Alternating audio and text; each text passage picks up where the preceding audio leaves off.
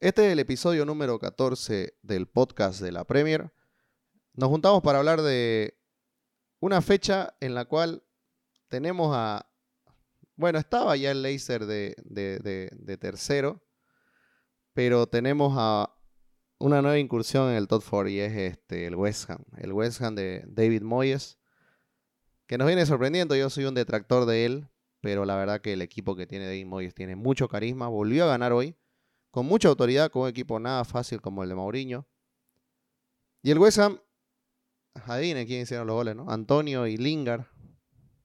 Por eso, ya hablamos muy bien del West Ham, pero queremos aprovechar esta oportunidad para hablar en realidad del equipo de Mourinho, de cómo no logra los resultados. Es verdad, ganó en, en la Europa League, pero sabemos que ganar la Europa League en la Europa League para un equipo inglés con un equipo austríaco, si no me equivoco, de nivel menor, no es lo que se busca. Es, cierto, ¿no? El, funcionamiento del equipo de Mourinho ha demostrado a lo largo de esta temporada que tiene un solo guion y es ceder la pelota y atacar con la velocidad que tienen que pueden que pueden meter sus jugadores como la Mela, como son, lo que ahora puede hacer eh, Gareth Bale, que tuvo una participación también en este partido, ahora lo tiene entero a Kane. Se esperaría más de un equipo con, con los nombres que tiene, no, no, solamente en la plantilla, sino también en la dirección técnica. Ha sido superado por un West Ham que ha sido contundente. No como en otros partidos un West Ham punzante, sino un West Ham que supo esperar, que supo marcar, que supo, supo incomodar a un Tottenham que no tiene un norte correcto, no tiene un norte en el ataque, le falta, le falta alguien que empiece a mover los hilos. Harry Kane es un gran delantero, pero no puede, no puede ponerse al hombro la creatividad del equipo.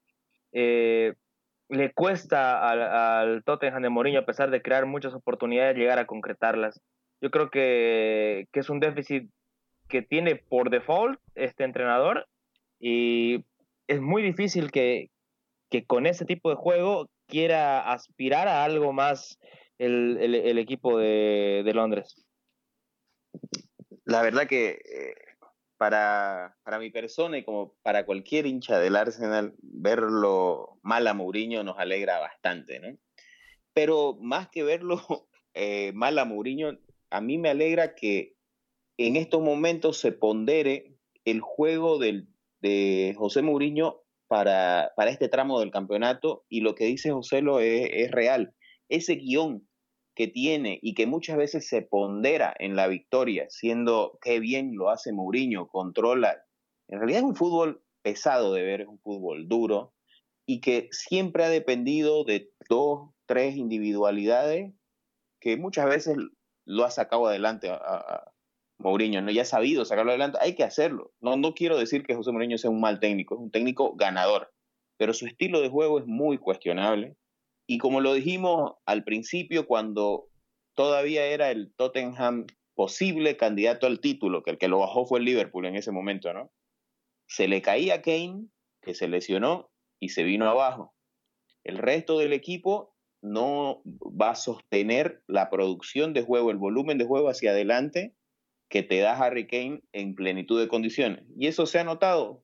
Eh, Harry Kane no está en el nivel que estaba antes de su lesión y ahora no está produciendo esos goles, esa calidad, y sigue siendo, aún así, con media pierna, el mejor jugador del, Tottenham, ¿no? Claro, pero ah, eh, aparte de eso, mira, ¿sabes qué pasa, Bruno? Creo que se, te referís muy bien al tema de las lesiones, pero en las lesiones también tenemos que tomar en cuenta las lesiones que han venido viendo, ¿no? Ha perdido un Lo Celso, que era su, número, su jugador número 12, prácticamente. Perdió a Sissoko por muchas fechas Tuvo un jugador que no le funcionó, que fue Doherty. Todos sabemos el escándalo que pasó con Reguilón, al cual a partir de eso no lo comenzó a tomar mucho en cuenta. Pero sí acabó se jugando. Se peleó con Aurier. Se peleó con Aurier también. Mira, eh, le comenzaron a pasar problemas y también pasó lo que nosotros creíamos, que el Tottenham se iba a quedar como un equipo corto. Yo sé que Gerson Fernández no era un jugador que estaba de titular, ni mucho menos, pero se acaba saliendo de la plantilla y vos solo tenés dos puestos fijos en el medio campo que vienen a ser el de Hoybier y el de Ndombele. Luego adelante solo tenés a dos fijos que vienen siendo Son y Kane. Estabas apoyado, creo, como bien también lo dijeron ustedes, en algunas individualidades que no, en una liga tan exigente como la Premier League, en un contexto tan exigente como el que estamos, donde se juega partidos cada tres fechas, cada tres días, perdón, no podés soportar todas estas cosas. El equipo de Mourinho, para mí, no solo se le cae físicamente, se le cae mentalmente. Mentalmente me refiero anímicamente. Hoy lo noté. Hoy el equipo de Mourinho, cuando pudo pelear, te das cuenta que el West Ham, algo muy meritorio ahí de Moyes, es que está fresco anímicamente. Es un equipo que parece que no tiene la carga de partidos de los demás, parece que no ha jugado los partidos tan difíciles que sí jugó. Esto es un equipo que está, está feliz. En cambio, el equipo de Mourinho creo que tiene muchas, pero muchos problemas en realidad. Y aparte de eso, también ha tenido una serie de adversidades que Mourinho no, la no, no las pudo manejar para poder sacarle provecho. Y es algo complicado, ¿no? Para un técnico como él, esperando de un técnico como él. Pero a cualquiera se le complica. Es más, se ha hablado ya, se está hablando muy fuerte en, Inglaterra, hasta de una salida por parte de, no Mourinho, perdón, de Harry Kane. Y esto también voy a trasladar un poco a lo del Manchester United. Hablábamos de que Solskjaer no hacía muchos cambios. Eso también a Mourinho le está costando. ¿Por qué? Porque no puede sacar a las piezas principales y cuando entra un Dele Ali se nota, cuando entra un Bale se nota. Hoy hizo gol Lucas Mora, pero durante el trámite del encuentro no fue gravitante. Ese es el problema, creo, de Mourinho. Una, no una mala planificación, sino una mala gestión del equipo. Eh, para las aspiraciones del, del, Tottenham, la buena noticia es que se le vienen tres fechas en papeles livianas, contra el Burnley, contra el Fulham y contra el Crystal Palace con un equipo con el, con, el que juega Mourinho no son nueve puntos asegurados, pero, pero sí le da un respiro de, de, partidos pesados. De todas maneras, yo creo que este tramo, o sea, estas siguientes tres fechas, va a ser muy claro para, para ver hasta dónde puede llegar el Tottenham esta temporada para, para, para que, no sé, la, la, la, dirigencia tome decisiones, ¿no? De, que, de, qué hace, de qué hace con su plantilla, de, respaldar a Mourinho, porque no está teniendo una buena temporada el Tottenham con lo que invirtió y con las aspiraciones que tiene. Está, está a varios puntitos de Europa. Sí, y sería a esta altura, como dice Joselo, sacar una Europa League sería para tirar cohetes. La verdad que sería, creo que Levi hace una fiesta si llegan a Europa League de nuevo. Yo creo que Mourinho va a apuntar todo, todo, todo su, artillería a ganar la Europa League. Si me preguntan a mí. Para mí va por ahí.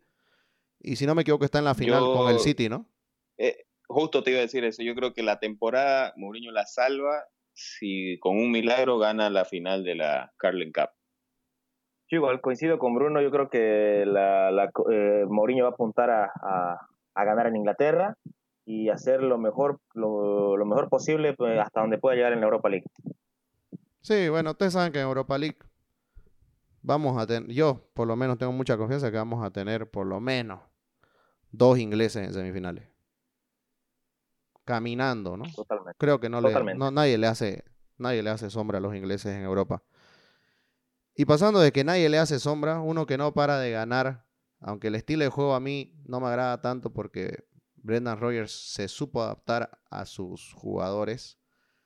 Eh, un Leicester que es implacable en la contra, que tiene tal vez al mejor delantero de la liga, porque la verdad que Jamie Vardy es, creo, el jugador que no podés pestañear a su lado, que te hace dos goles, no, no te hace uno. Y que ya recuperó muchos lesionados y también destaca mucho en defensa, pero a ver, explícanos, ¿cómo va tu Leicester, Bruno?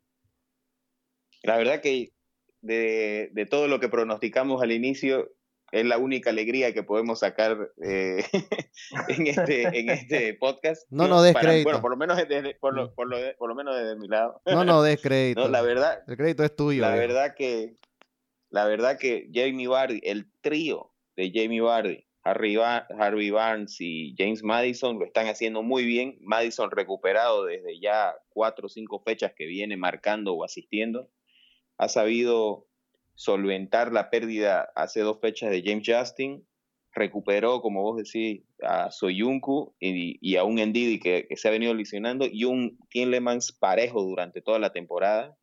Entonces tiene una base de jugadores que, a pesar de que el juego no es el más vistoso, como vos decís, porque muchos partidos ha sabido esperar ¿no? su oportunidad y contraatacar y, no ser punzante. Hoy este partido contra el Vila sí salió a comérselo al Vila un Villa sin Jack Grealish que se le nota ¿no? Cuando, cuando no está su figura, pero que muy importante como este partido con esas bajas de Justin y jugando con un Ricardo Pereira y Castañe por la derecha, hicieron estragos. Un muy buen primer tiempo y ahí lo definieron. ¿no? Creo que, que este Leicester se solventa con jugadores de seis puntos que en esta Premier 2020-2021 eh, con la inconsistencia de los equipos y con el gran nivel de equipos menores, tener jugadores de seis puntos, ahorita lo tiene a Leicester, de, seis puntos para arriba, lo tiene a Leicester segundo, perdón, tercero por diferencia de gol. Entonces, creo que vamos a, concretar ese pronóstico de que Leicester terminaba entre los tres primeros. Mira que yo, yo veía este partido difícil para, para el Leicester por, por el trabajo que hace el Village. El Village quizás es uno de, de los equipos más, con, más complicados para jugar eh, de visitante. Eh, el partido, para mi gusto, fue parejo, pero termina definiendo la contundencia que pueden tener eh, este, este trío de fantásticos que tiene el Leicester, que son Harvey Barnes, James Madison y Jamie Vardy fueron más efectivos que el equipo, que el, equipo de, del Vila. Como decía Bruno, pesa bastante en la contundencia o en lo que puede generar el Vila la, la falta de, Jack Grealish. Sin duda. Pero me, me, quedo, me, quedo, me quedo con la consistencia de, de, Leicester. Y al, principio, al principio de la temporada hablábamos, hablábamos de que es un Leicester que, que sin un par de piezas no iba no iba a generar mucho ni hacer mucha bulla. Y mira cómo nos, nos, ha, sido callando, nos ha ido callando la boca. Ahora en la temporada ha perdido a Madison, perdido un tiempo. Ahorita están jugando con Ricardo por derecha. Entonces, eh, Roña ha sabido encontrarle la vuelta, le ha dado una identidad de juego, apoyado también en, en lo, que, en lo que le aportan sus individualidades. Eh, me parece muy merecida la, la posición de, de, Leicester en la liga y, y no creo que, se, que bajen mucho mucho más de ahí. Si es que no quedan segundos. Sí, e, e, ese es mi pronóstico. Más bien creo que es muy probable que Leicester quede segundo. Algo a rescatar de Rogers, creo que ha sido la gestión responsable de su equipo. Como pocos técnicos en este año tan raro, ha manejado su, su plantilla espectacularmente. Eh, supo adaptarse a las necesidades. Hemos visto un Al Brighton jugar de lateral. Ahora ya está Ricardo Pereira de nuevo. Hemos visto acomodar también el mediocampo cuando James Madison no era el James Madison del año pasado. Ahora ya es de nuevo. Pero creo que ahí está el mérito de Rogers, en saber adaptarse, en saber este, ejecutar un plan para que su equipo no naufrague y siga ahí pendiente en la pelea. Nosotros creo que si nos ponemos a analizar todos los episodios que hicimos, en ninguno creo que el Leicester se bajó. Siempre estuvo ahí, siempre estuvo ahí. Y creo que este es mérito a la constancia, ¿no? Y, una liga no es, no son 100 metros planos, sino son una maratón. Así que mm, creo que después de Guardiola, eh, uno, de los uno de los mejores, si no el mejor, si es que no estuviera, si no es que estuviera Moyes también con, el espectacular año de, del West Ham, sería Brendan Rogers.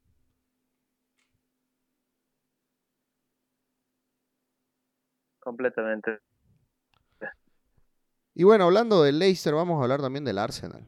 Porque Bruno creo que tiene harto que explicarnos.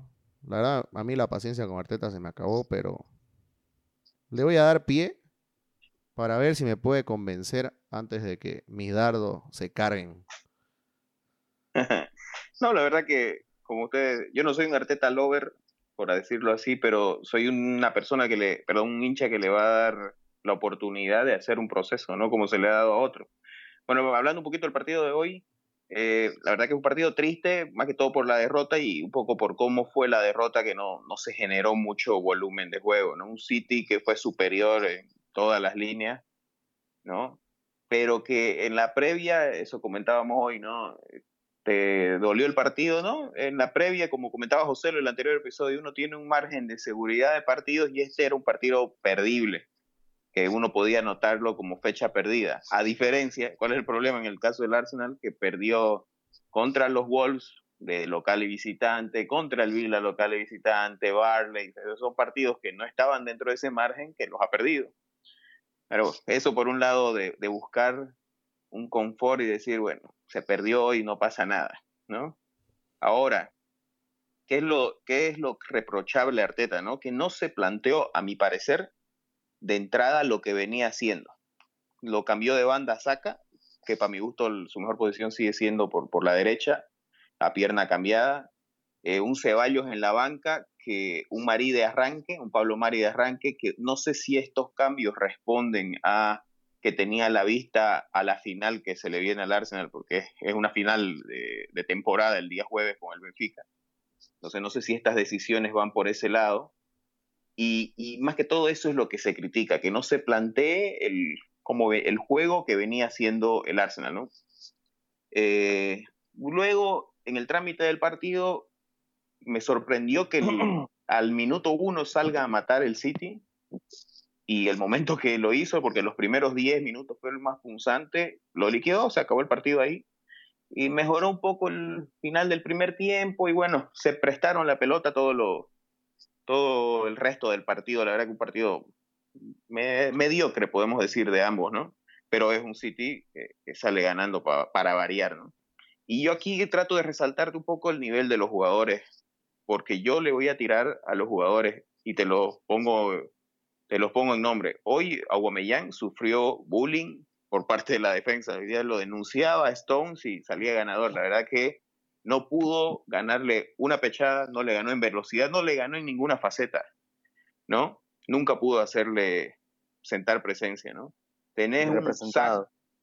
Sí, eh, tenés toda la razón. Tenés un El Neni que tiene escrito en la frente el cartel de vendible, que no es jugador para el Arsenal, la verdad que no, no sé qué hace aquí tenés un Bellerín que tiene muchas deficiencias en la marca, hay partidos que lo hace mejor, ¿ya? Entonces, vos de esta plantilla tenés que resaltar, a mi parecer, ¿no? El nombre de Rock Holding, Saka, Tierney, Leno.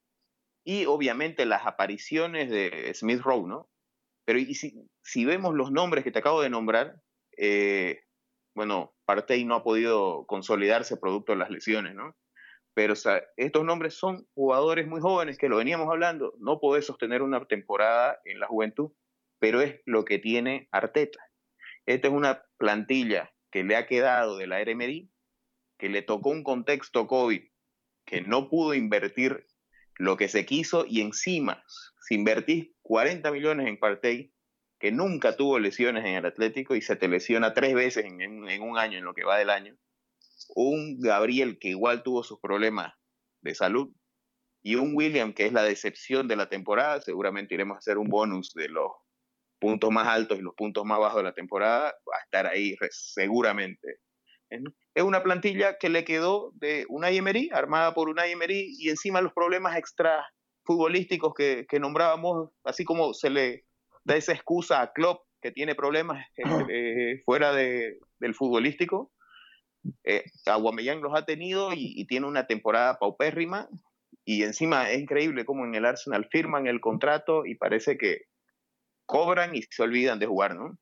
Entonces, es, por eso yo le tiro un poco más a, a los jugadores. Yo quiero eh, tratar, digamos, si querés, en el, en el convencimiento que te, que te voy a tratar de, de transmitir, va por, hay que darle un proceso. Arteta, esta es su primer ventana eh, de verano que tuvo y la de invierno, su primer temporada completa. No son los resultados que se esperaba, pero yo lo comparo con los otros técnicos que tenés adelante. Eh, tenés un Ole Gunnar Solskjaer que tiene ya tres años, muchos millones invertidos, cero títulos. ¿no? Tenés un Brendan Rogers, tres años con sus buenos recambios, sus buenas inversiones producto de buenas ventas, ¿no?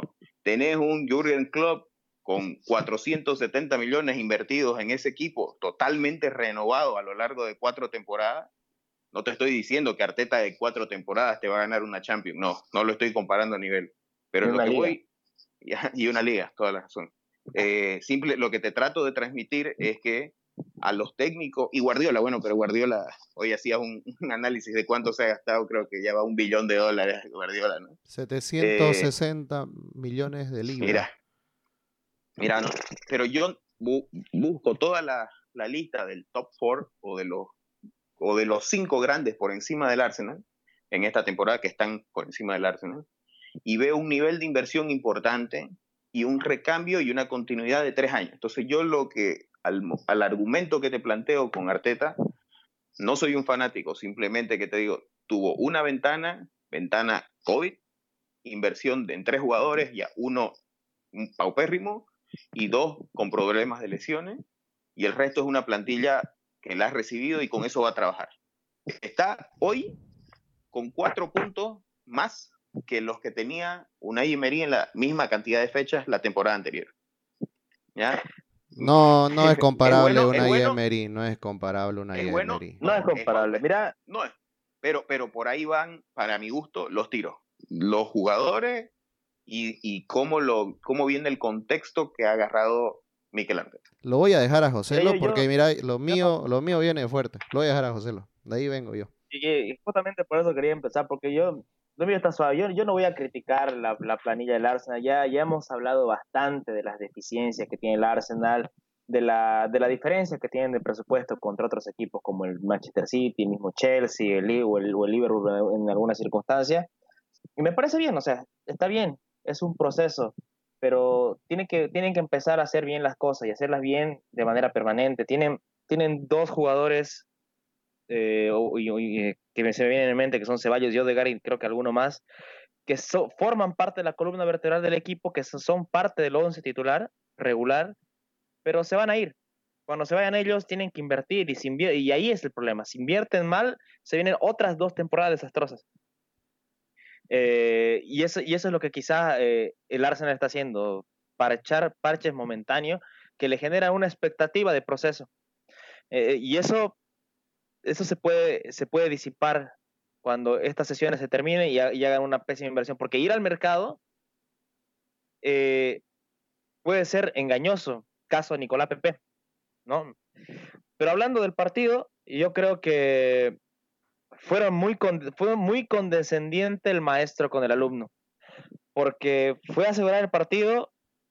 Para mí que el City se deja quitar la pelota, empieza a quitar la pelota y cuando el, Arsenal empieza a agrandarse porque tiene jugadores para hacer un buen juego, agarra y le dice, no, este, para ahí y hasta aquí llegas. Y entonces se hace cargo una defensa apoyada de un medio campo que le dice, hasta aquí llegas con la pelota.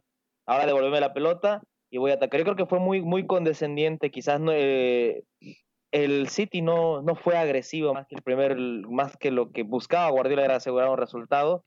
Eh, no creo que hayan jugado con, Con, un, con, un, City atrevido y, y, más que eso, yo creo que lo peor que puedes ver eso es que al, que al ver este, este, tipo de cosas, no hubo una irreverencia del Arsenal para ir a lastimar de verdad. Por más de que tengan jugadores en defensa espectacular del City.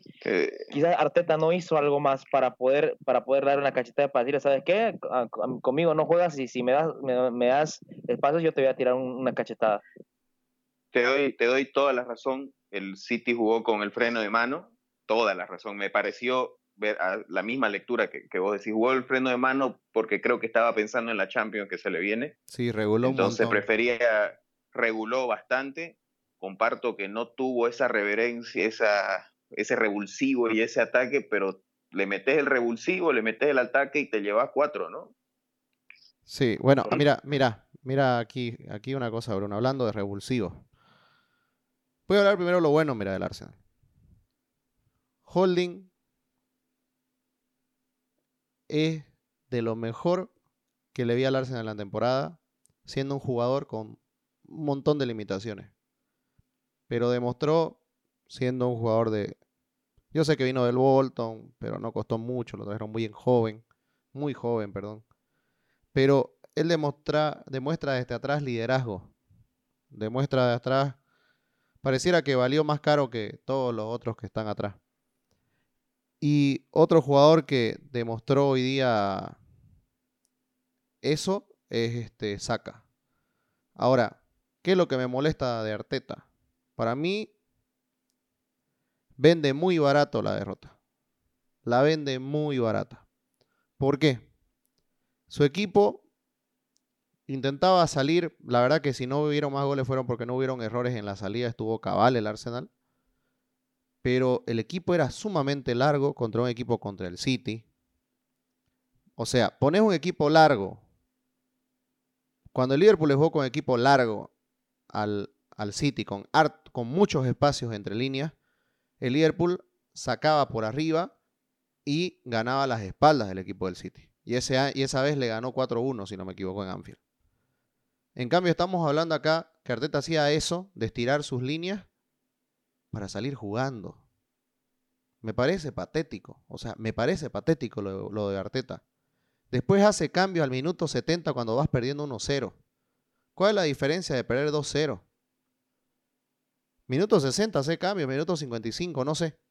Me desespera eh, la tranquilidad que tiene y lo mucho que yo sé, vos sos, yo no, yo estoy siendo hasta imparcial en este momento, me estoy poniendo del lado del Arsenal porque me molesta lo que hace Arteta.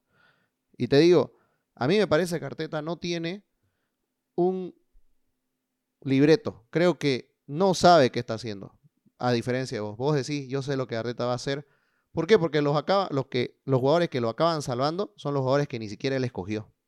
Porque los jugadores que él escogió son un desastre. Los jugadores que él escoge son un desastre. Yo lo defendí a Odegar cuando llegó y te puedo decir hoy que Odegar es un desastre. Odegar no es ni el 10% de lo que es Smith Rowe. ¿Y a quién está? ¿Y para qué estaba regulando el Arsenal? Está bien que regule el City, juega, juega Champions entre semana. ¿Y para qué regula el Arsenal? ¿A quién está esperando? Totalmente. Tiene, el Benfica, ¿no? Tiene el Benfica el jueves. Vale, mira, mira, mira, Juan. Comparto, comparto lo que vos me, eh, digamos, planteas en el tema táctico, ¿no? Del Arsenal, el equipo largo y salir jugando lo comparto plenamente. ¿ya? Y ahí iba mi crítica eh, también en lo que, cuando te decía, ¿por qué entra el Neni cuando tenés un Ceballos que te va a jugar mejor? Porque esa posición, para mi gusto, eh, tiene dueño y se llama Tomás Partey y no estaba, está por lesionado, ¿qué le vamos a hacer? Pero podría estar, eh, Dani Ceballos creo que hubiera sido la mejor opción.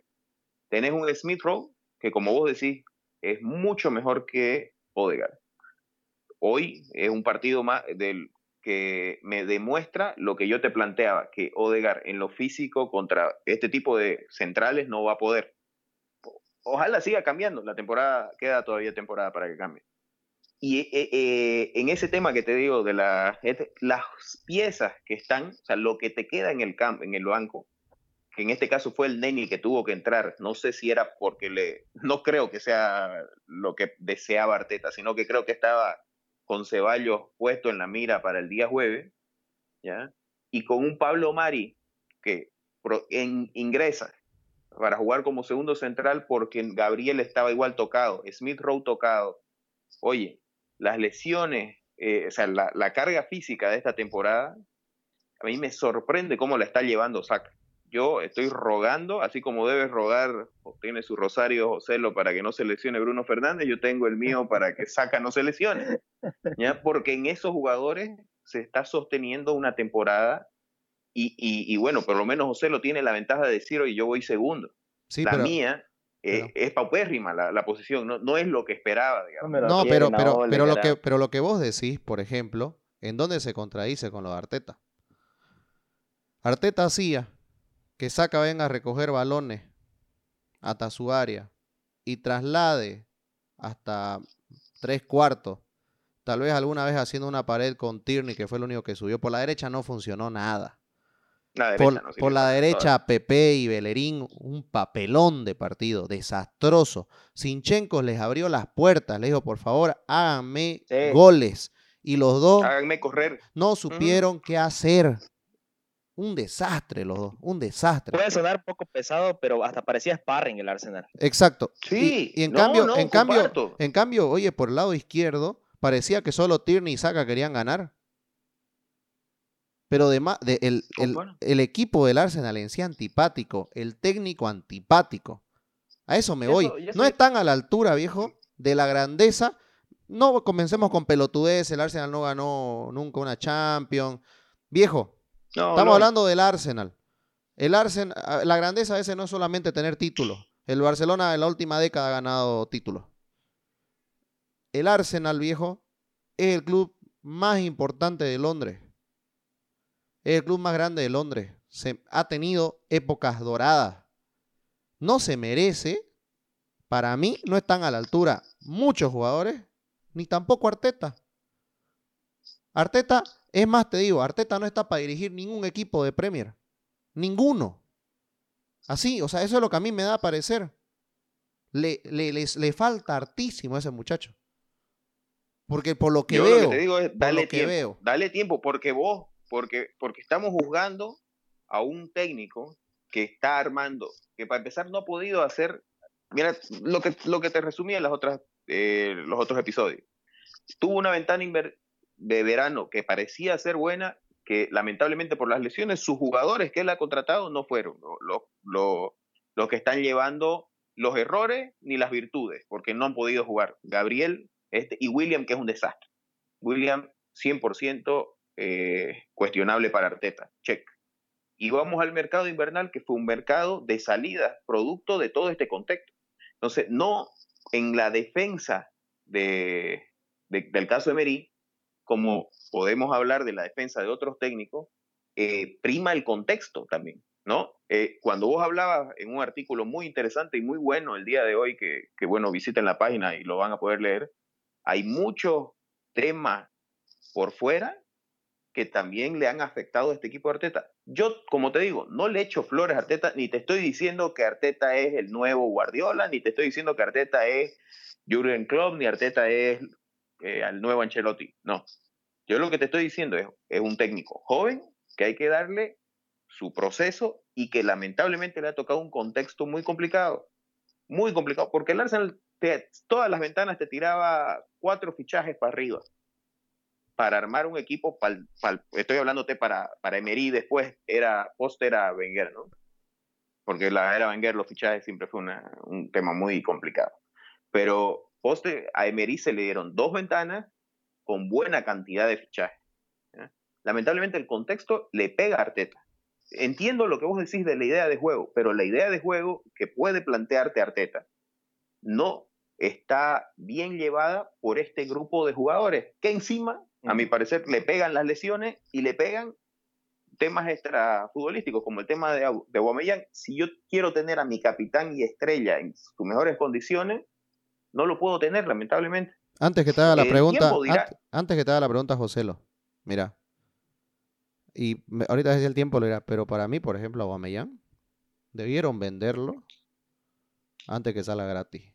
O sea, yo sé que ya le renovaron, pero en su momento, en vez de renovarle, Deberían venderlo. Porque adelante toda esta temporada, para mí ha sido una estaca. Suena feo, pero yo lo veo una estaca. No, ni siquiera se mueve. No, pero eso no te lo, eh, eh, eso, eso, no te lo esperas cuando, cuando vas a renovar, porque venía bien, digamos, ¿no?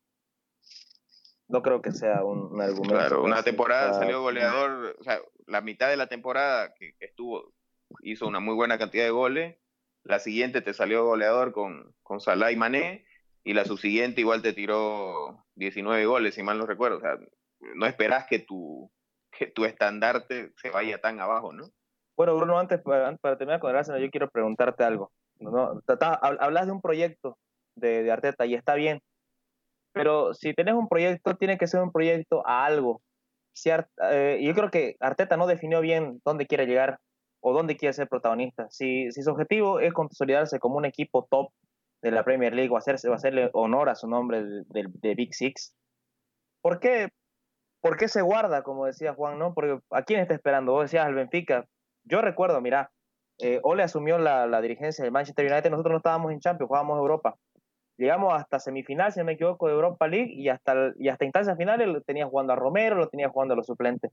Y ahora se va a jugar, se va a, jugar a Portugal con prácticamente con, con, equipo titular, a menos que, una lesión no, no, le no le jugar con su equipo estrella. Y es lo que voy. El proyecto de Arteta, ¿a dónde se dirige? ¿Qué es lo que quiere? Eh, es lo que, te, lo que le comentaba, ¿no? Eh, a mi gusto, a mi parecer, vale la declaración, porque esta es una apreciación igual personal, ¿no? De, de, hincha, ¿no? Hay muchos hinchas que tendrán otras apreciaciones. A mi parecer, él agarra una plantilla que no es la que él eh, desea armar o estructurar, ¿no? Como tiene cualquier otro técnico. Perfecto, es válido. A todos los técnicos le pasa eso, ¿no? Nadie viene y cambia 11 piezas y pone 11 piezas nuevas. ¿no? Ok, tiene que trabajar con esa.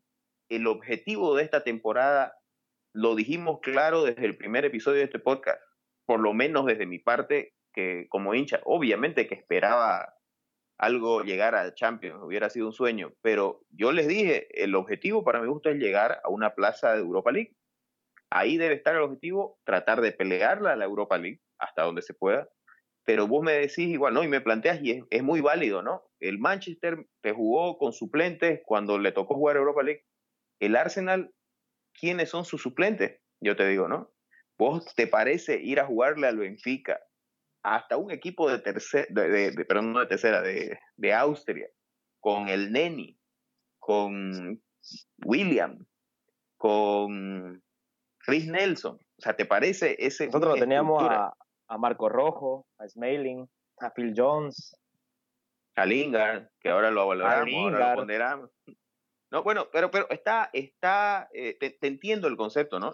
El, la idea, sí. ¿no? Pero creo que los jugadores que me nombras del United sí tienen un mejor nivel que esta banca del Arsenal. Por eso no se puede dar el lujo. Y, así como decíamos que todos los tiros de, este Mourinho estaban en la Carling Cup, porque bueno, va a desempolvar su vitrina de, títulos probablemente el Tottenham, eh, todos los tiros del Arsenal, todos los cañones deben estar apuntando a, la Europa League, porque es la única forma de llegar a Champions, porque por la liga no se va a llegar. Ahorita está a seis puntos del todopoderoso Liverpool, aunque usted no lo crea, a la fecha 25, yo esperaba que esté mucho más arriba Liverpool, pero el, la plantilla del Arsenal, coincido con, como veníamos diciendo, es una plantilla que la vemos, la jugamos en FIFA y no podemos decir que es corta sería un, un, idiota si te digo que es corta. No, es larga, pero no están al nivel que se espera. Yo lo veo así, ¿no? Eh, obviamente que podemos discutir y es un tema interesantísimo el Arsenal, la verdad. Caso de estudio.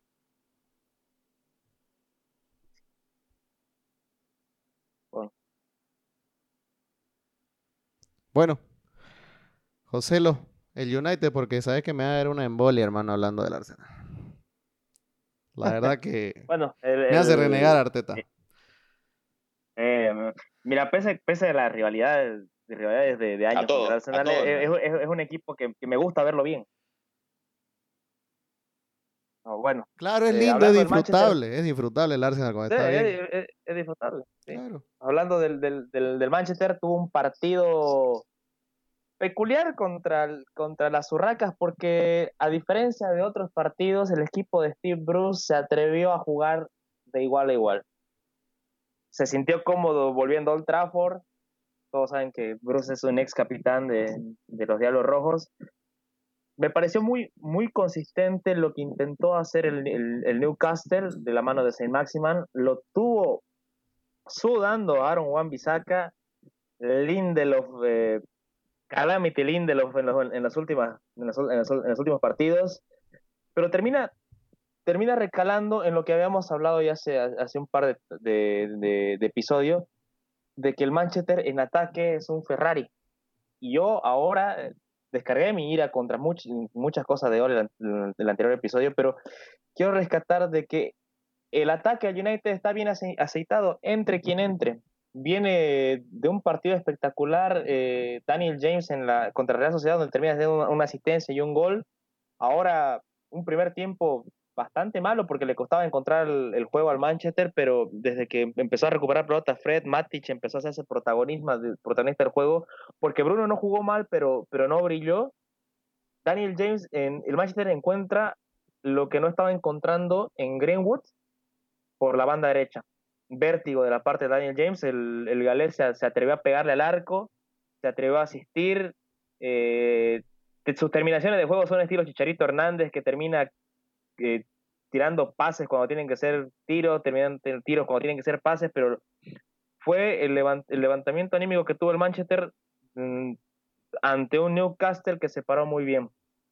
Lo, lo rescatable del, del United que el jugador de su sub-17, Soja Straight, Straight Rates, termina debutando y una victoria cómoda para, para todavía seguir en la lucha desde el top 3, porque yo creo que para el título todavía el City está difícil que tropiece. Y José Lobos hablabas de, de, un Ferrari en la delantera y de un Manchester aceitado ahí adelante, pero creo que no es el aceite correcto Martial, ¿no? ¿Qué me puedes decir de, de Anthony Martial? y ahí está. No, sabes, que yo, yo a rato, yo digo, ¿qué, ¿qué, qué, tan bueno está el ataque del Manchester United que juegan sin un centro delantero? Martial es como yo ahora hacía eh, ¿no? alusión a que parece jugador de los futbolines, yo no sé si que en las diferentes partes de Latinoamérica, cómo llamarán los futbolines, que si no le llega la pelota, no mueve los pies es un jugador decidioso, obviamente tiene, tiene, tiene talento, tiene buena pegada cuando tiene la pelota, tiene drible, pero no aporta en el juego, cuando, en la construcción del juego. Pierde pelotas en el ataque, no presiona, no marca, y aún así el United termina convirtiendo tres goles. Yo creo que es momento de, darle un paso a Martial porque porque no es un jugador para, para el estilo de juego que está buscando Solskjaer. Eh, seguramente en otro lugar brillará, quizás en un Arsenal puede regalar un Martial. No, dos, dos, estacas, no, dos estacas, no, dos estacas está mal para mi salud. No quiero tenerlo a William. no, Aubameyang estaca, Martial estaca, no. William, William, que ni siquiera está plantado ahí para la decirle estaca, no. La casa. No es adulado la cassette. No, la, la, cassette, La cassette por lo menos, por lo menos se mueve. Por lo menos le pone ganas. En, eso tener la pelota le pone ganas, ¿no? Le pone, en eso lo único para, para aguantarla le pone ganas, pero no sé cuándo se da la vuelta, la verdad. Eh, una posición en la cama debe tener ese la cassette, ¿no? no, ¿Misionero y se acabó? No, ni misionero, abajo debe ir ese, no quiere hacer nada. Pero bueno, volviendo, no, pero volviendo al United, oiga, gracias más bien, porque me, gusta que, que, la verdad que, que, el Arsenal, creo que, como, como siempre decían ustedes, ¿no? E, es un equipo que, que da, que uno espera que le vaya bien, hay, hay rivalidad, eh, pero siempre el Arsenal habrá sido por su buen fútbol que tenía que, que, que, pega, ¿no? Pero, pero volviendo al United, creo que le ha faltado en estas últimas tres fechas, eh, incluso la transmisión del partido lo, lo, lo comentaba, el Pogba, que, que, le dio mal que mal un buen fútbol, ¿no? A este Manchester, ¿no? Sí, totalmente. Mira, eh, Pogba en, su mejor etapa en esta temporada le dio algo que se le veía pidiendo al mismo durante, durante mucho tiempo. Llegó a hacer una sociedad con Bruno donde entendió realmente cuál era su rol. No era, como decía Juan, agarrar la pelota y dejar en el piso a tres tipos y empezar la jugada, sino parar, acomodar, mirar, buscar un pase, tener la pelota, y yo creo que le hizo falta. En el, medio campo, el Manchester tiene muchas variables, no está Pogba, no está McTominay por una lesión en Europa League en, la parte de la espalda, pero tuvo un Matic que, que se proyectó bastante, de hecho él es quien asiste a Daniel James, eh, lo vi cuatro veces a Matic en el borde del área, un Fred como siempre impecable, si bien en este partido no generó bastante, pero con su presencia en el medio campo recuperó la pelota, se evitó evitó de que puedan agarrarlos a contrapié o en, carrera a, Charlie Sheen Maguire y a Calamity Lindelof que, que, no sé, Lindelof juega mejor sin Maguire y Maguire juega mejor sin Lindelof. Creo que, el catalizador ahí es Bailey. Eh, Oye, Más bien el, Newcastle era Saint Maximan, luego el, el, brasileño, ¿cómo se llama? Joelinton. Joelinton, Joelinton paraba más en el piso, no supo, no supo jugar. Eh, la entrada de Fraser así le, le generó un poco de, de peligro, eran dos tiros al, al, arco de Gea, sin mucha preocupación, pero del medio campo hacia adelante eh, es como funciona el Manchester. Se defiende atacando, y mm. cuando, y, pero cuando no podemos atacar es el verdadero problema. Y creo que Solskjaer en sus tiempos de ocio escuchó el podcast de la Premier y dijo, oye, estos muchachos me están dando palo por, no hacer cambios, lo metió a Mata, lo metió a Greenwood, lo metió a Daniel James en la liga, mira. Hizo debutar un jovencito de 17 años. Hizo debutar, dijo, ya está bueno, no, está, me den Está escuchando el podcast, es verdad, está escuchando el podcast. Porque, está, mira, escuchando, pero es algo terco, porque no lo, sacó, el jueves. no lo sacó a Bruno ni a, ni a, ni a Pero está no puede sacarlos a esos dos. Eso no puede. Hace eso y se le cae la tantería, digamos. Claro. Vos también estás esperando que saque el estructural, digamos, ¿no? Tiene que sacar de arriba nomás. No va a tocar el ladrillo que va a hacer que se le caiga toda la columna. Es imposible. Ya, bueno, hemos llegado a la parte, creo que. que... Venga, anda uno. Hablemos de Liverpool. Eh, mira, no quiero ser malo con el Liverpool, pero hay, hay, que ser, hay que ser realistas con lo que está pasando con el equipo de club.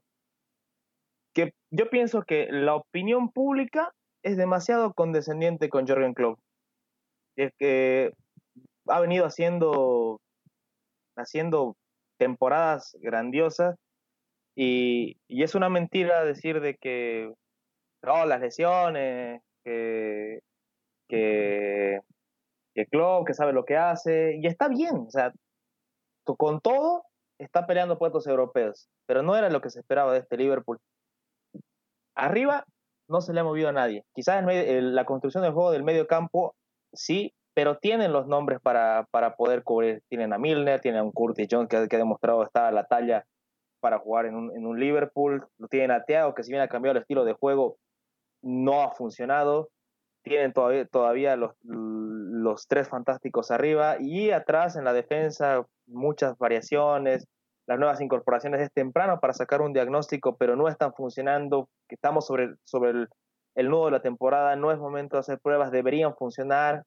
Eh, yo creo que, que, que, que Klopp no está haciendo bien las cosas, pero está haciendo lo mejor que puede. Está haciendo lo mejor que puede, pero no se olviden que también al frente hay rivales.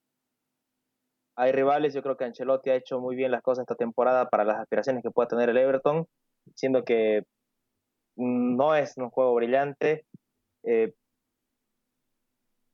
yo creo que Liverpool no va a levantar cabeza más esta temporada. Yo creo que, que, deberían estar pensando, que, deberían estar pensando en preparar la siguiente temporada y tratar de conseguir Champions. Vamos, Bruno, venga, de uno. yo te hablaba, yo te hablaba cuando hablábamos, hicimos el bonus del, mercado invernal, que el Liverpool hacía compras de pánico en el tema de los centrales. Hoy ya van seis fechas, siete fechas, si no me equivoco, desde el mercado invernal. No, tampoco. Y tenés, tenés, claro, ya vamos todo enero y más de mitad de febrero y se está jugando cada tres días. Sí, pero llegaron el 30 de junio, el 30 de enero, perdón, llegaron. 31 de enero, si es que tenía 31. Mm, bueno, bueno, bueno, está bien, tenés, tenés razón, cinco fechas, perfecto. Pero no veo un Osan Kabak, que es al que se le ha dado la oportunidad que juegue bien, o como se esperaba, para cumplir la promesa que, que, bueno, que, que, nos contabas que, podría ser él. Un Ben Davis que no está, ni siquiera lo he visto en el banco, me parece muy raro. No, ya lo convocaron. ¿Cómo será? ¿Ya lo convocaron? Sí, ya, ya, ya. Y veo un Liverpool, veo un Liverpool que si vemos la tabla de el 2021 está de décimo séptimo, ¿no? El Sheffield está por encima en cantidad de puntos que el Liverpool. Entonces, yo te hablaba un poco de las compras de, de pánico. Me gustaría que me contés qué pensás ahí del tema de fichaje. Mm, ya te eh, hemos dado el input varios episodios eh, que somos fans de Tiago, pero la prensa lo sigue matando a Tiago. Es como que él, él ha sido la piedra que ha, aparte de las lesiones, ¿no? Pero aparte de las lesiones, es el, el causante de que el funcionamiento de Liverpool no sea el de antes, la culpa está recayendo en Thiago. Y creo que, que, lo sabes, ¿no? Entonces, ¿qué me podés decir de tanto los fichajes en defensa que no, han, no aparecen y de esta piedra que viene a ser para la prensa más que todo? Yo no lo veo una piedra, veo un, eh, un pésimo momento y, y, me pareció muy interesante lo que te preguntó José, la condescendencia que se tiene con Klopp, porque ha sido un, un exitoso, pero todos sabemos que cuando la subida es, rápida y muy buena, lo más doloroso es la caída, ¿no? Y creo que, que no, no le está, les está costando al Liverpool asumir esa caída. ¿no? Sin dejar de lado, pero antes que, antes que te responda Juan, sin dejar de lado, de, todos sabemos lo que, lo que es Klopp, pero el momento es otro, ¿no?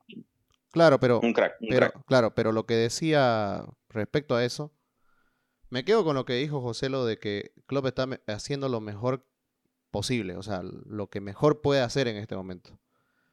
Y todos los clubes han sufrido mucho con, esta temporada, pero creo que como la de Liverpool, ninguno.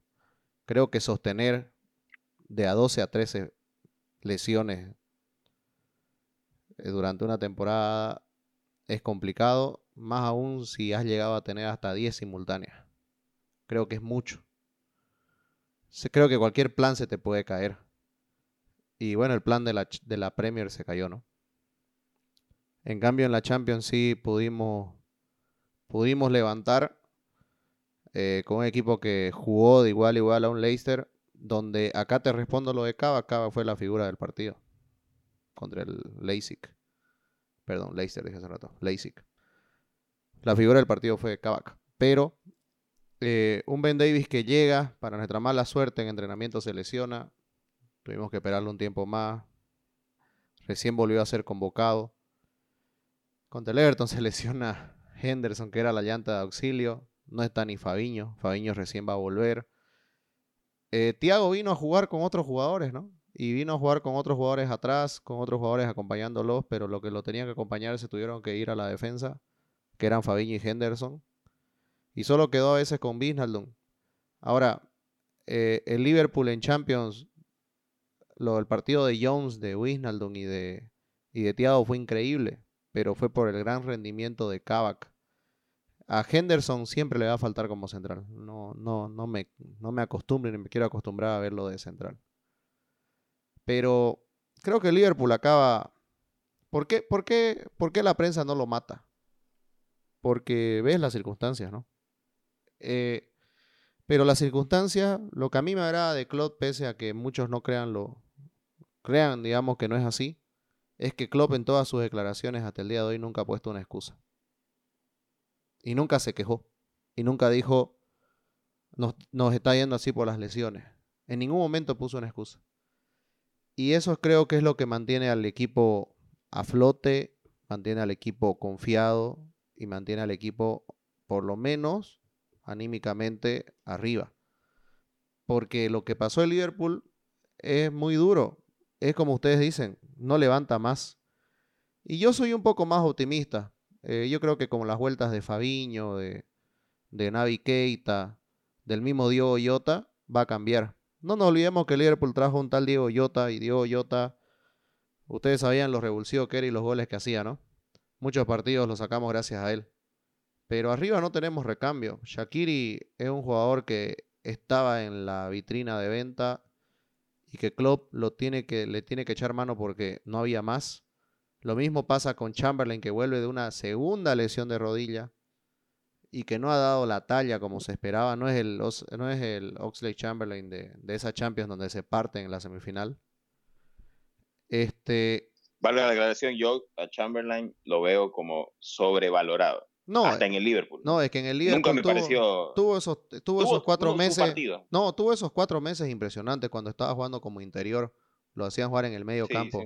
Tuvo cuatro meses impresionantes, ahí se lesionó y nunca volvió a ser el mismo. Es más, cuando llega, cuando lo quieren hacer jugar de extremo, no daba la talla. Por eso es que Klopp se da cuenta y lo reposiciona. Pero lo que me voy, Liverpool no es un equipo corto, porque si hubiera sido un equipo corto, no hubiera logrado lo que logró hasta el momento. Pero te digo algo, no te, te pueden lesionar En este momento tenemos a los cinco jugadores que podemos usar de centrales lesionados. Si es que no contar los dos que llegaron. No está Henderson, no está Fabiño, no está, no está Matip, no está Gómez, no está Van Dijk. Y no quiero tocar ni siquiera ni decir, ¿saben qué? Es una excusa, pero es que el que no está es Van Dijk. ¿Me entendés? No es que, no es que falta, con el respeto. No es que David Luis nos falta. Nos hace falta Van Dijk. Nos hace falta el mejor jugador del equipo. Así. Y bueno, pero son cosas con las que Klopp no se ha quejado. Creo que es por eso que la prensa no lo acaba destruyendo a Klopp. Porque el rato que Klopp diga, ¿saben qué? Es que se lesionaron. Es que son pobrecitos nosotros. ¿Cómo nos va a pasar esto? Tenemos mucha mala suerte. Hoy justo a ustedes les decía antes de comenzar esto que a veces hay victorias fortuitas, ¿no? Y no hay que dejarse llevar mucho con ellas. Y también cuando hay derrotas fortuitas, tampoco hay que llevarse, llevarse mucho por ellas. Porque el Everton, por un error de marca táctico, nos acaba marcando el primer gol. Muy meritorio del Everton. Pero después el Everton no toca el balón. Después el Everton no ataca ni siquiera al arco. Y después nos cobran un penal que no era penal. Porque ese penal, Amanece lo hicieron cinco veces y nunca lo cobraron. Y no en este partido, me refiero a todo el campeonato. Y, y salió a, llorar eh, Klopp, salió a mostrar excusas. No, por eso es que la prensa no lo mata. Porque Klopp dice, bueno, son circunstancias del partido, listo, asume. Y Alison Becker, que lo mataron contra el Leipzig, fue figura. Osan Kabak, figura. ¿Cuántos, mira cuántas tapadas tuvo Alison Becker contra el Leipzig. Tranquilamente pudo acabar, o sea, Gulax igual tapó. Por eso fue un partido parejo. Ese partido pudo haber terminado tranquilamente 4-4 o 4-0 para cualquiera de los dos lados. Pero es que no nos podemos dejar llevar. El trámite del partido es una cosa. Hablábamos del Arsenal, ¿no es? A su momento. Y decíamos, bueno, el Arsenal es antipático en su juego. En cambio, el equipo de Liverpool no es antipático en su juego en ningún momento. Estamos pasando por una crisis, obvio, es una crisis de resultados. Y la crisis de resultados, la única manera de llegar, y creo que todos estamos en el mismo barco, por lo menos los hinchas de Liverpool, es continuando en lo mismo porque no se puede hacer otra cosa. No se puede hacer otra cosa. No podés recuperarlo a Van no lo podés recuperar a Gómez, no lo podés recuperar a Matip. Apareció un Kavak que está dando la talla, por lo menos. Decís, bueno, ya tengo uno. Vos ves los números de Kavak en el partido contra el Everton y en el partido contra el Leipzig y te caes de espalda. Es impresionante los números que tiene. Todos los despejes por arriba y las intercepciones por abajo. Es un jugador que cumple y tiene 18 años. ¿Me entienden? O sea, andamos viendo y decís, bueno, como ustedes dicen, no es un proceso. Y Liverpool está pasando por un proceso, creo yo. Lo bueno, yo creo que exactamente eso. La prensa valora eh, eh, la prensa valoró en su momento el proceso que se tuvo y que se tiene con Jurgen Klopp, porque es realmente, en, este caso del Liverpool, hemos visto, los que seguimos la Premier y muchos años, hemos visto cómo Klopp agarra un equipo, tiene una, una ventana, compra, termina octavo, si mal no recuerdo, pero a la siguiente ya va cuarto, cuarto, segundo, campeón y bueno, hoy, hoy que tenemos la, esta, este maltrecho, ¿no? Pero entonces este proceso que ha tenido Jürgen Klopp, donde renovó los 11 jugadores y tiene sus 11 jugadores, es lo que la prensa valora. Entonces, ese seguimiento que se le ha hecho y sabe que hoy no está jugando con el equipo, porque vos hablabas de, de un Henderson que era llanta de auxilio. Yo te digo, aparte de Van Dyke, que vos decís igual es el jugador más importante, yo te digo, Fabiño cuando juega en el medio campo es el que te da, le da la libertad a los delanteros, a los tres moqueteros que tiene adelante, de hacer lo que quieren, porque Fabiño en el medio es un monstruo. Exacto. Y nunca pudo jugarlo. Entonces, eh, creo que, en eso coincidimos, ¿no? Y, y, la verdad, yo, yo no, obviamente no soy hincha de Liverpool, pero a mí me encanta este proceso. el momento que me enamoré de este Liverpool es cuando le gana al Tottenham en la final de Champions, porque ahí yo, ahí de verdad, ahí lo aprecia el Liverpool. Entonces, la verdad, yo creo que va a mejorar este Liverpool. Ahorita se le está tirando mucha bosta, digamos, al, al equipo, pero el contexto y vos lo explicás muy bien. Es muy complicado lo que está asumiendo y, otra vez volviendo a lo, a lo, que decíamos, problemas dentro y fuera de la cancha. Jurgen Klopp ha tenido problemas tanto dentro como fuera de la cancha y nunca eh, las presentó como excusa y eso es ponderable, ¿no? Ahora, esta crisis de resultados sí llama a la reflexión porque también ya está eh, continuada, ¿no? Como ya, ya, ya no son tres partidos, recién se habla de crisis, como decíamos hace un rato, hace dos, tres, pero ya es una serie de resultados que, que profundizan esta crisis, ¿no? Un dato bochornoso es el que les daba yo a ustedes antes, eh, y lo escribí en el artículo de hoy. Desde 1923 el Liverpool no perdía cuatro partidos seguidos por liga. Mira lo que te estoy diciendo, ¿no? Hace casi 100 años el Liverpool no le pasaba lo que le pasa ahora. Eh. Y mira, qué Liverpool, ¿no? Porque hemos tenido peores Liverpool en estos 30 años de sequía que tuvo, ¿no? En la este es el mismo Liverpool que el mismo Liverpool que le supo que supo ser el subcampeón, que sacó más puntos que todos los campeones de Premier League, ¿no? Tal cual, tal cual. O sea, no te voy a decir ni siquiera el campeón, porque ahí hay otro dato. Este Liverpool es el equipo que salió campeón de Premier con más anticipación de la historia, no de Premier, de, la primera división de Inglaterra, de toda la historia. O sea, eh, es que no, te, no, da la cara para quejarse.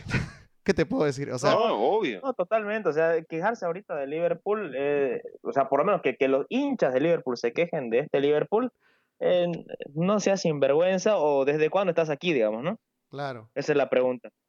Pero respecto a lo que decía Juan, habla de, de los fortuitos, lo que son algunos resultados, y yo creo que fortuitos son situaciones aisladas. Ya van dos o tres partidos donde los errores en salida, eh, desatenciones en la marca, le generan pérdidas de partido. Lo que pasó con el Everton reciente, lo que pasó con el Leicester, si no me equivoco, con el City, igual un par de desatenciones parecidas. Entonces, ya, ya es algo que no es fortuito, sino es un problema de funcionamiento. Y a lo que me refería de que la opinión pública es demasiado condescendiente con Klopp, o sea, no me hablo de quejar del, proceso de Liverpool, eso dejémoslo aparte, es un Liverpool espectacular y los hinchas no podrían quejarse, pero te hablo del funcionamiento. Quizás Klopp, por el ego de, tan, de tantas cosas ganadas, está aferrado a un estilo de juego y con tantas lesiones ha sabido mantener ese, ese estilo de juego y le ha ido bien durante cierta parte de esta temporada pero yo creo que llega el momento también de, decir, mira, no estamos en la mejor circunstancia, en, el mejor momento, dejemos de ser sobrado y juguemos otro juego. Yo creo que para evitar este tipo de cosas, digamos. Lo mismo pensé, igual, José, lo mismo pensé, pero idéntico, así, mira. Pero, ¿sabes qué me pasa al respecto? Yo pienso que Klopp dice esto. Tengo a Fabiño a Naviqueita ya entrenando con el equipo. Ya encontré mi primer central por derecha que es Kavak. Todos los errores que vos nombrás los han hecho Nat Phillips, que sí es central, pero inexperto, y Henderson, especialmente. Que no tiene oficio, por eso digo, yo no lo quiero ni ver en la saga. Yo creo que Klopp, ¿por qué no lo cambia? Porque yo creo que él tiene muchas esperanzas en que Navi Keita, Fabiño y Diogo Jota van a ser tres fichajes, si querés verlo así. Creo que es por eso que él no lo hace. Creo que él está muy confiado en eso. Y la verdad que tiene con qué para confiar en ellos, ¿me entendés? Eh, porque cuando estuvo Navi Keita eh, sano, le hicimos siete goles al Crystal Palace. No sé si se acuerdan. No, y no te olvidé, claro, claro que sí. Y no, se no sé si se acuerdan quién hizo la mayoría de las asistencias. Los hizo Navi Keita, o sea, casi todo el funcionamiento fue por... El Liverpool tiene un equipo vasto para pelear cualquier liga. La verdad es que están, la mayoría está en muletas, ese es el problema. No, totalmente cierto. no hay nada que reprocharle a Klopp, a, de lo que hizo con lo que pudo. Como decía, está haciendo lo mejor que puede con lo que tiene. Pero quizás hacer otra cosa que eh, saliendo de, lo que hace siempre podría ser una solución. mira, mira lo que pensé ahí, mira, disculpa. haciéndote una pregunta. A ver. No, no, te iba a decir para cerrar ese día igual, ¿sabes qué se me ocurrió cuando pensé como vos? Dije, debe ser mucho más difícil cuando jugás cada dos días tratar de imponer algo nuevo. No, totalmente. Por eso creo que también Klopp no trata de hacer eso porque dice, me puede salir peor de lo que está saliendo.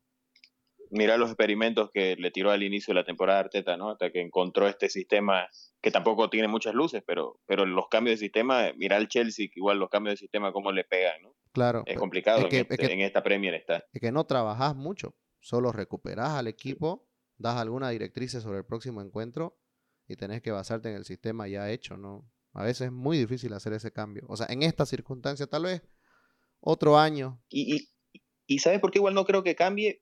Porque el equipo, no solo el equipo, los jugadores, salvo Tiago, que vinieron a darte esa variante, están diseñados para este fútbol que pretende eh, Jurgen Klopp.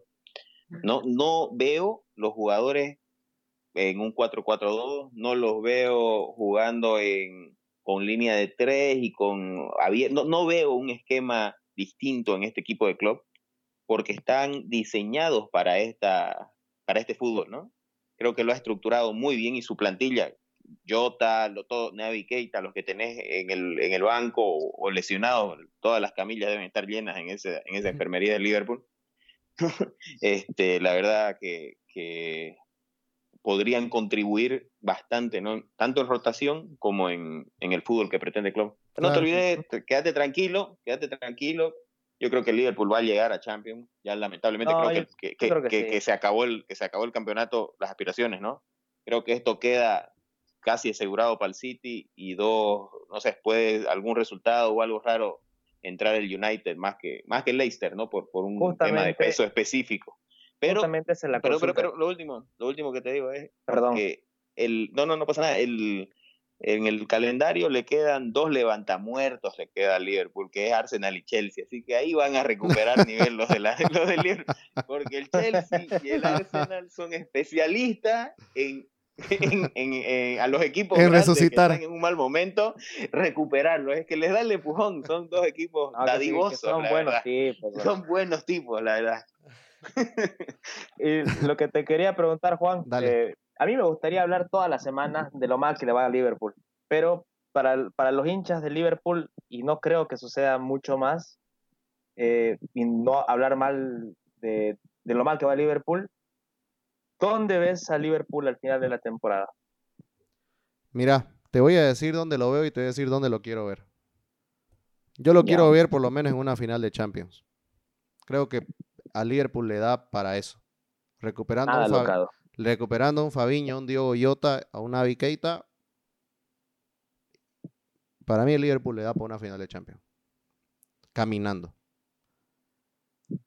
Y eso es donde para yo lo veo.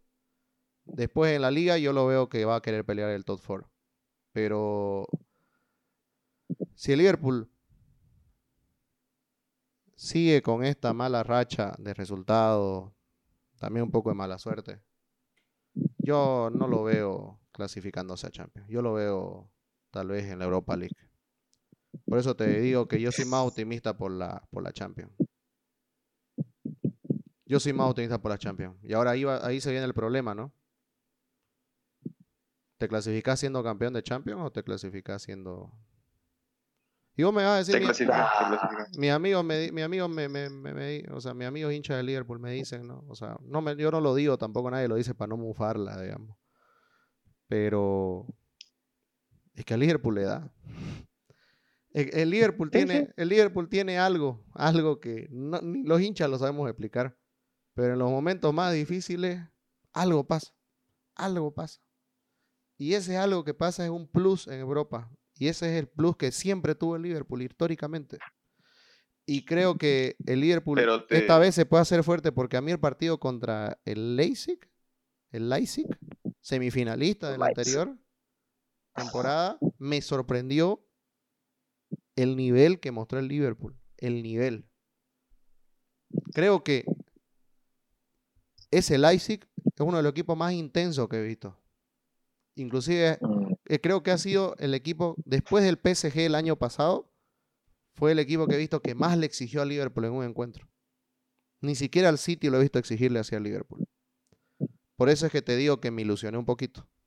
Pero hay que ir y paso a paso. qué? Al- algo que, que me pareció muy bueno, que, que puede ser ese algo que le falta al Liverpool en esta temporada, y creo que vas a coincidir conmigo y lo escribiste, es a su hinchada en Anfield. La verdad que eh, es algo que le hace falta, porque ese, ese plus que tiene Liverpool en estos partidos de Champions, de Liga, siempre ha sido su, su, su hinchada, ¿no? Sí, y la verdad que le, que le falta. Le- o sea, es, es uno, es uno de los contras de este contexto que tenemos, ¿no? sí, por eso Klopp no se quiso ir pues nunca al Real Madrid ni al Barcelona. Porque sabe que no va a tener eso. Para su fútbol, él lo, él lo dice. Yo necesito hinchadas como la del Dortmund, como la del Liverpool. No, no, no funciona en teatro.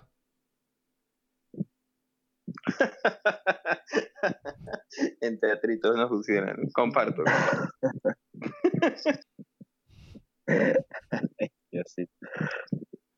Bueno, Bueno, estuvo, Ahora- estuvo, estuvo, mirá, mirá, me sentí, pero está bien, no, me hicieron sudar. Este, estuvo, es, es complicado, como hinchas le digo, yo me veo ahí. Quiero verme ahí también. Yo la verdad que creo que el Liverpool tiene que aplicar todas las armas al- a la Champions, todas. Y llegar lo más lejos que pueda, nada se le va a recriminar. Pero si Klopp logra, un- logra ese título, porque es lo único que nos queda esta temporada, desde ya Klopp va a tener una estatua en el Liverpool. Pero te digo, si, sal, si logra Klopp hacer eso, al otro día, ¿no? De la final, comienzan a instalarle la placa y, y a ponerle, digamos, una vez ya adornos, luces, inauguración y toda la cosa. Así que yo creo que va por ahí. The Jurgen Klopp Way, ¿Cómo? The Jurgen Klopp Way, ahí cerca de las calles de Anfield.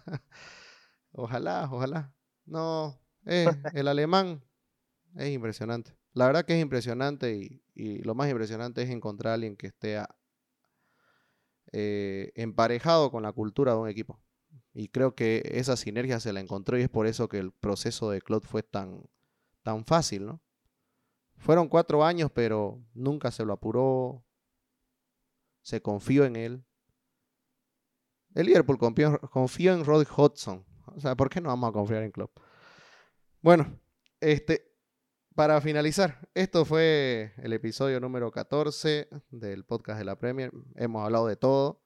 Mirá, no hemos pasado, nunca hicimos más de una hora, pero esta vez justificó. Valió cada maldito segundo.